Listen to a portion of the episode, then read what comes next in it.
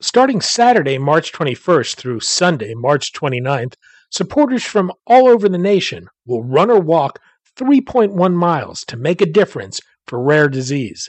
The first annual Denim Dash 5K Run Walk for Rare Disease is a virtual race created by Orphan Drug Solutions and Global Genes. You've got the flexibility to participate wherever and whenever is most convenient for you Run or walk any time between March 21st and March 29th and raise awareness and funds to support families affected by rare disease. Register today and get your race packet at givehope.globalgenes.org forward slash denim dash 5K. It's that easy.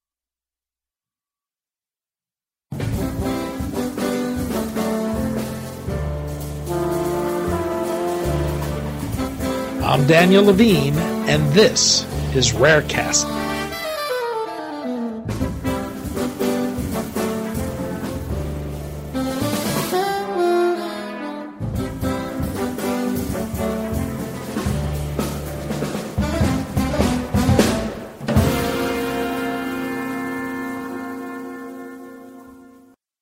The search for cures for diseases is limited by the ability of scientists to consume and understand the rapidly expanding volumes of biomedical literature produced each year.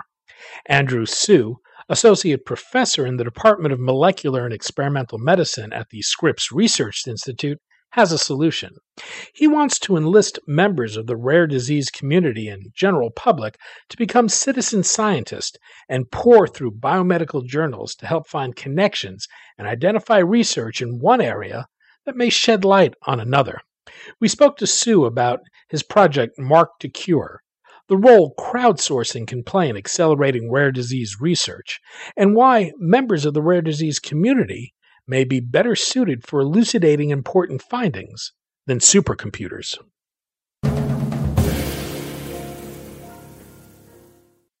Andrew, thanks for joining us. Thank you. We're in an age of rapidly expanding information. There are an astounding number of bits of data being created each year.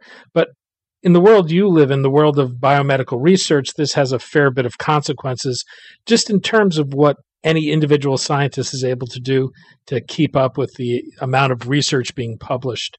How big an issue is that?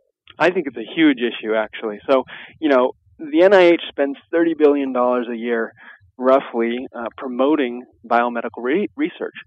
And the primary output from that, that investment is are, are, journal articles. So there are about 1 million new journal articles published each year. That's approximately one every 30 seconds. So it's impossible for any one scientist to really stay up to date on the latest research. And what we really need is, is, is sort of a, a, way where scientists can uh, computationally query that data and access that data and, and, analyze that data. But right now, it's, it's sort of locked up in free text and figures when we really need to convert what, what's called that unstructured knowledge into more structured knowledge that we as computational scientists can then use. Well, there, there's another piece of the consequence here. And you used the example of Alexander Fleming and the discovery of penicillin as an example of the slow pace at which scientific knowledge has traditionally migrated. Can, can you explain that? Yeah, absolutely. So, um, you know, Alexander Fleming uh, made his discovery that, um, you know, he, he left out a, a, a bacteria, a plate of bacterial culture, and he had this this uh, mold spore that landed on this plate and found that it killed the bacteria. And this was later purified to be penicillin. But the interesting part was that, that Fleming didn't have the skills to really purify penicillin and really take it to the next level. It wasn't until 10 years later that uh, other scientists, um, Ernst Chain and, and um, Howard Florey, were able to uh, do that last step. And so, so much about scientific advance is about putting people with complementary expertise and complementary skills together. And so, you know, building these bridges between um, different areas of science is really important. But again, as the uh, as the volume of the literature, the biomedical literature is just so massive. I mean, staying up to date on my little world where I'm supposedly an expert is hard enough. much less staying abreast of all the um, all the other findings uh, that are going on in related disciplines, where connecting to those related disciplines might really lead to the next breakthrough. Well, your answer to addressing this challenge of how to accelerate the pace at which scientific knowledge is digested and, and keeping pace with the volume of new information that's being created is crowdsourcing, enlisting so called citizen scientists to wade through scientific research and help identify key pieces of information. Your initiative, Mark2Cure, aims to do this in the area of rare genetic disease research. What is Mark2Cure? Well, you know, you're absolutely right. You know, we we have had a long-standing interest in crowdsourcing. And one particular flavor of crowdsourcing is engaging people who are interested, not trained scientists, but just people who have an interest in advancing biomedical research. Uh, uh, in engaging them in the scientific process. So we created this experiment where we asked um, non-scientists, just volunteers, to do a task in what's called biocuration. Uh, biocuration is when we take free text and um, we convert it into structured data, something that we can compute on. And typically, biocuration is done by PhD trained um, uh, scientists, and we wanted to know: can we actually get our uh, our, our non-scientists, uh, our volunteers, to do the same thing? And so uh, we ran a, a, test where we actually paid people small amounts of money to do this, and what we found was that one non-scientist was not as good as one PhD scientist, not surprisingly. But if we combine the efforts of six non-scientists uh, in, in this one particular biocuration task, that was a little bit better than a single PhD level scientist. And when we got to approximately, you know, a, a committee of nine to 12 uh, different non-scientists, then we're actually almost as good as a committee of PhD level scientists. And so what that said, said to us is that non-scientists are capable of contributing to these biocuration tasks. And now Mark2Cure is testing the next step in that process. Are people willing to actually come and contribute their time um, in an effort to advance biomedical research. Mark2Cure really frames that in the context of, of disease research, right? So many people, especially in the rare disease space, feel um, uh, underserved by the research community. And so Mark2Cure is a platform that we envision, you know, where it's a, it's a real and tangible way where we can say to these communities, hey, if you come help us do this task, you'll be helping this researcher solve this particular problem that ultimately will help advance research in this area of biology that, that you really care about. So, my guess is you may have more faith in the ability of people to do this kind of work than they may have in themselves. Is there a case you need to make to ordinary scientist citizens to to trust themselves to be able to do this? Yeah, I mean, it's a, it's a great point. Um, I'll, I'll, say that we do a fair bit of training, right? Um, our uh, we start with anybody who can read English, right? That's sort of our baseline. And what people have to realize is that there are a few places where humans still far, far exceed the capabilities of computers. And language comprehension is exactly one of those areas. So what we tell our volunteers is that even if you don't understand the exact context and significance of what you're reading, uh, we're going to train you to be able to identify the key concepts and just using your normal language skills, uh, parsing grammar, recognizing vocabulary, um, we're going to, to tell you how you can help. The other thing that we want to emphasize is that, you know, you as an individual aren't making uh, an exact uh, declaration in a scientific sense. We're combining your results with uh, 10 or 15 other people who are looking at that same document doing that exact same task. And so even if on occasion one of you, uh, one person in this giant crowd gets the answer quote unquote wrong, um, on average, this crowd of individuals, the citizen scientists as a whole, tends to be uh, do very, very well in, in these types of uh, uh biocuration tasks. Are there some examples of scientists enlisting the general public in this way? Have, have scientists been able to engage people like this before? Absolutely. Uh, this is uh, something, the, the, earliest example this was actually um, ornithologists. This was probably the, the first example, where um, ornithologists, people who study bird migration patterns and so forth, uh, needed better censuses of bird numbers. And so they actually turned to uh, amateur bird watchers to help count um, birds in their local neighborhoods. And this now is a yearly event. It's called the, uh, uh the Audubon Christmas Bird Count. Um, and so that's been fantastically successful.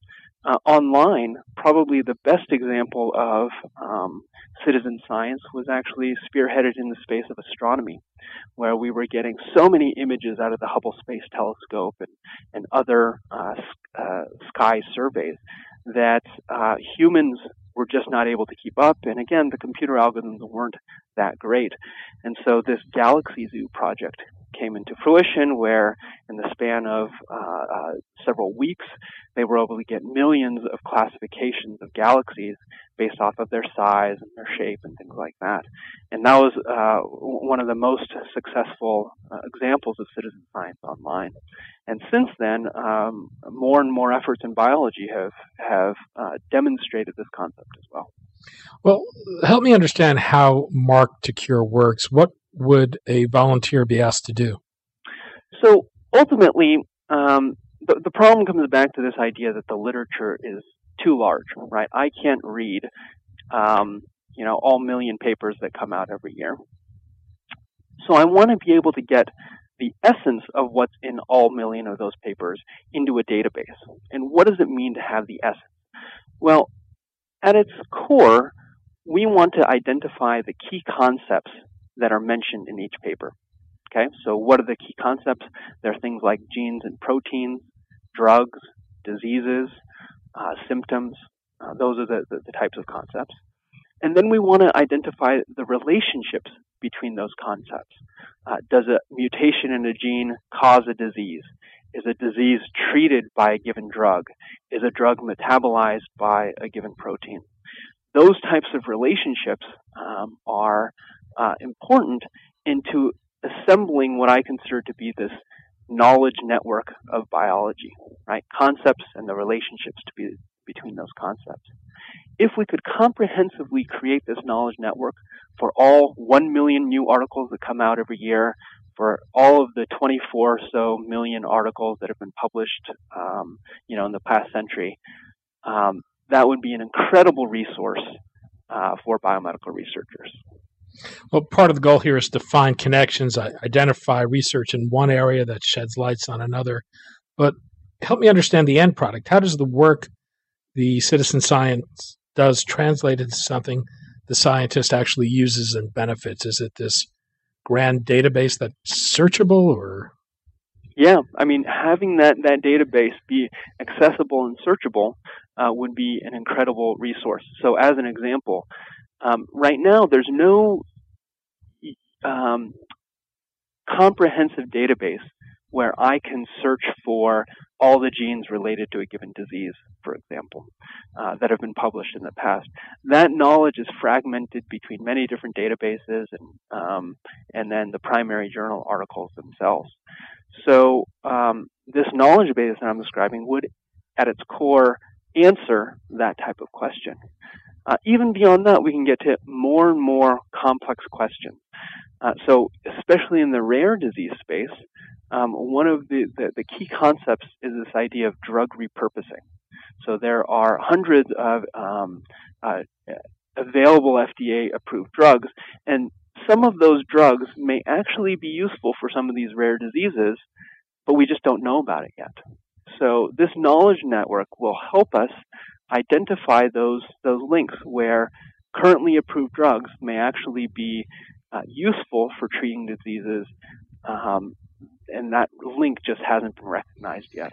And is there something about the rare disease community that makes them particularly well suited for a project like this? I, I, think so, and it goes back to this idea that uh, the rare disease community, I think, in large part, feels a little bit underserved by traditional biomedical research. There aren't that many um, uh, researchers, and the, the, the, pace of research, um, you know, it's these small small communities of researchers that um, that, that we need to organize together and again build bridges to other areas of biology. So what you find is that um, these rare disease communities, uh, patients, parents, family members, friends, um, are incredibly motivated, and in some cases have, are, are, are already diving into the literature at quite a deep level. So just uh, you know, if Mark2Cure is a platform where we can organize and harness those efforts collectively um, towards, you know, focused goals. Uh, I think that could be uh, incredibly valuable. And the feedback we're getting from sort of rare disease foundations, I think, um, uh, reinforces this, impression. Well, we're in an age of big data and artificial intelligence. IBM's Watson has demonstrated some of some of this power. You've alluded to this a bit, but is there some advantage to a crowd solution rather than a supercomputer to accomplish what you're trying to do? So I'll say um, first that uh, Watson, of course, is an incredible success story, um, and applying Watson and related technologies to biomedical research is something that uh, many groups are pursuing.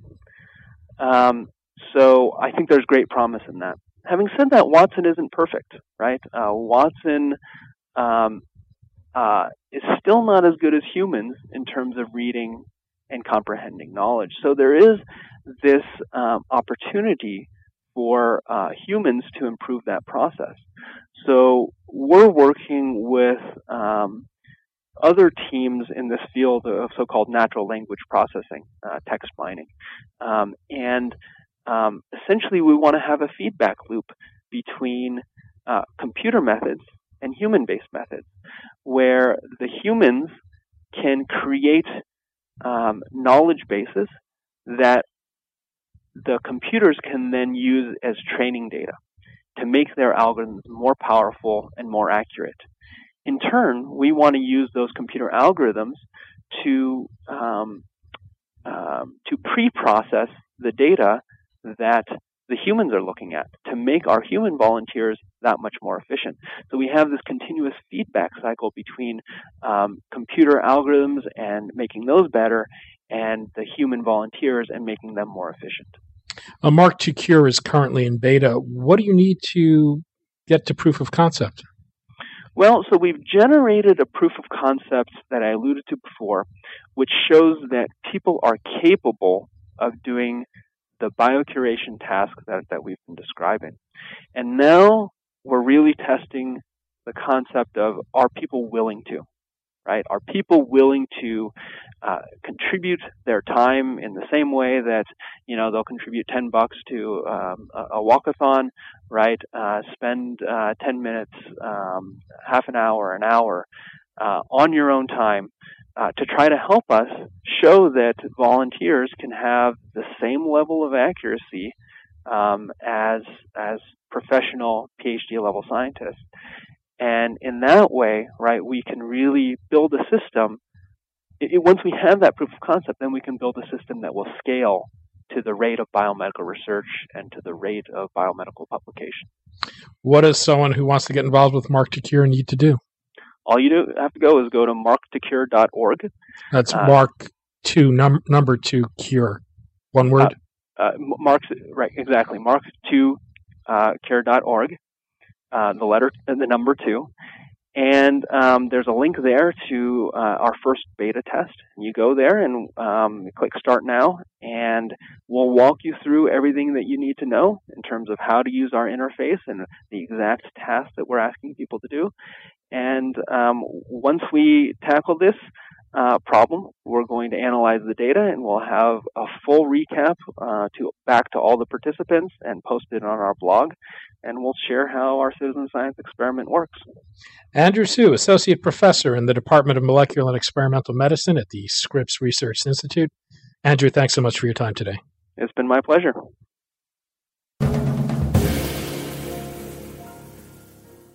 A few housekeeping notes. Over on our sister podcast, The Bio Report, tune in to hear Amy Miller, Executive Vice President of the Personalized Medicine Coalition, discuss President Obama's new precision medicine initiative and whether its ambitions exceeds its budget. Then next week on Rarecast, listen to Noah Coughlin, founder of Run for Rare, as he gets set to take off on a 3,100 mile cross country run from the Statue of Liberty to San Diego's Ocean Beach to raise awareness and support for the fight against rare diseases. Thanks for listening. For more information about rare disease and to connect to the rare disease community, go to globalgenes.org. To keep up on the latest news and trends affecting the rare disease community, be sure to visit raredaily.org. You can subscribe to the Rarecast RSS feed through raredaily.org or through SoundCloud, iTunes, Stitcher, or your preferred podcast manager. The Rarecast is produced for Global Genes by the Levine Media Group. You can also find our podcast, The Bio Report, on these popular podcast sites. Our theme music is composed by Jonah Levine and performed by the Jonah Levine Collective. We'd love to hear from you. Drop us a note at danny at levinemediagroup.com.